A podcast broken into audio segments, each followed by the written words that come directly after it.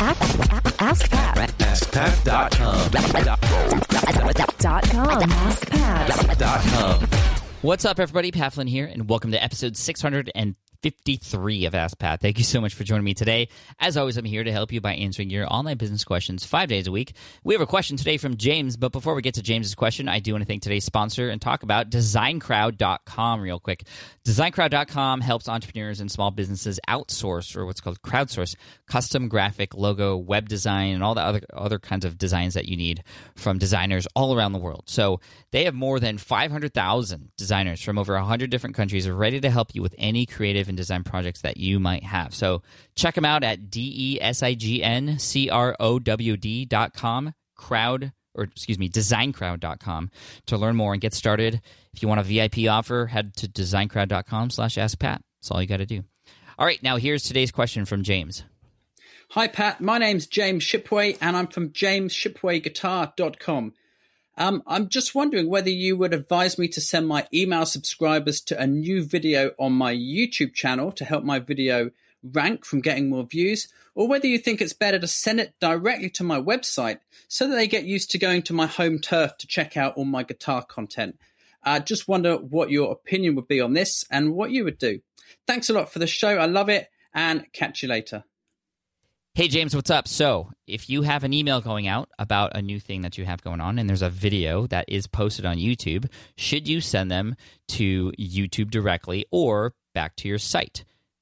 I would absolutely say back to your site with that YouTube video embedded in it. You're still going to get some views counted toward there, of course, but on your website, I would still give people the option to watch on YouTube. Some people just want to go to YouTube anyway, and I always do this in my videos. You'll see it. I have the embedded video on my website, and again, I think you were perfect in your reasoning there, and that is you want people to get used to coming to your site. You want people to, and I wouldn't put them to the homepage. I would bring them directly directly to that post because you want them to go to that post where you have the video embedded. Maybe there's a little summary, or maybe you have timestamps there where you say at this uh, mark or this minute and this second, that's where you can get this. You can even have those hyperlink if you want, which is pretty high value actually, and that's a great way to get people to or incentivize them to come back to your website. There, you can also have them share, and I think that's the most important thing when people are on your website and they share if you got everything set up correctly they're to come they're to bring new people back to your website which is where you can then get new email subscribers.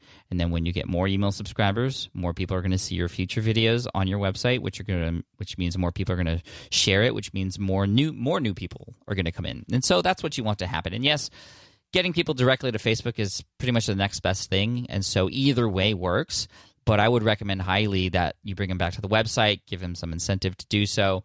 That's going to mean more web traffic coming back to your site, which does play a role in the uh, SEO for your website, search engine optimization, because when people are watching videos on their site, they're spending a little bit more time there, of course. You can also have the transcripts available there too if you wanted to go down that route. Plus, think about it if you have any products to sell, or sales funnels you want to bring people down, or webinars to register for, or anything like that, that would likely all happen on your website or be linked to in that particular post. And uh, you get a lot more traction that way versus having it in the description in YouTube, which, you know, only shows a certain amount till people click the more button and then they see more. Uh, so that's what I would recommend.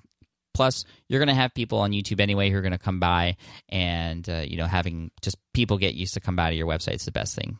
So, James, thank you so much for the question. I appreciate you. Quick, short, simple, and sweet. Hopefully, so we're going to send you an Ask Pat t shirt for having your question featured here on the show. Thank you so much. For those of you listening, if you have a question that you'd like potentially featured here on the show, just head on over to askpat.com and you can ask right there on that page. Thanks so much. I appreciate you. And here's a quote from Don Crowther. He says, People want to do business with you because you help them get what they want. They don't do business with you to help you get what you want. Such an important distinction.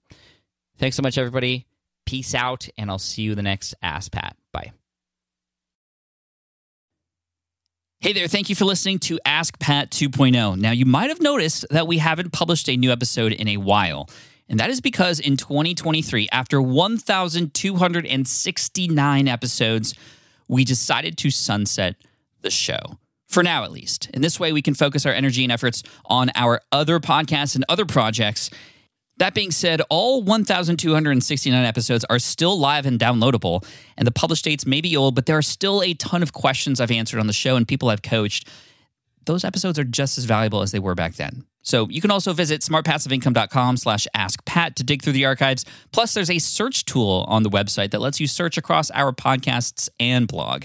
And of course, the Smart Passive Income podcast is still live and energetic and awesome and publishing twice a week. So make sure you're subscribed there so we can still continue this conversation.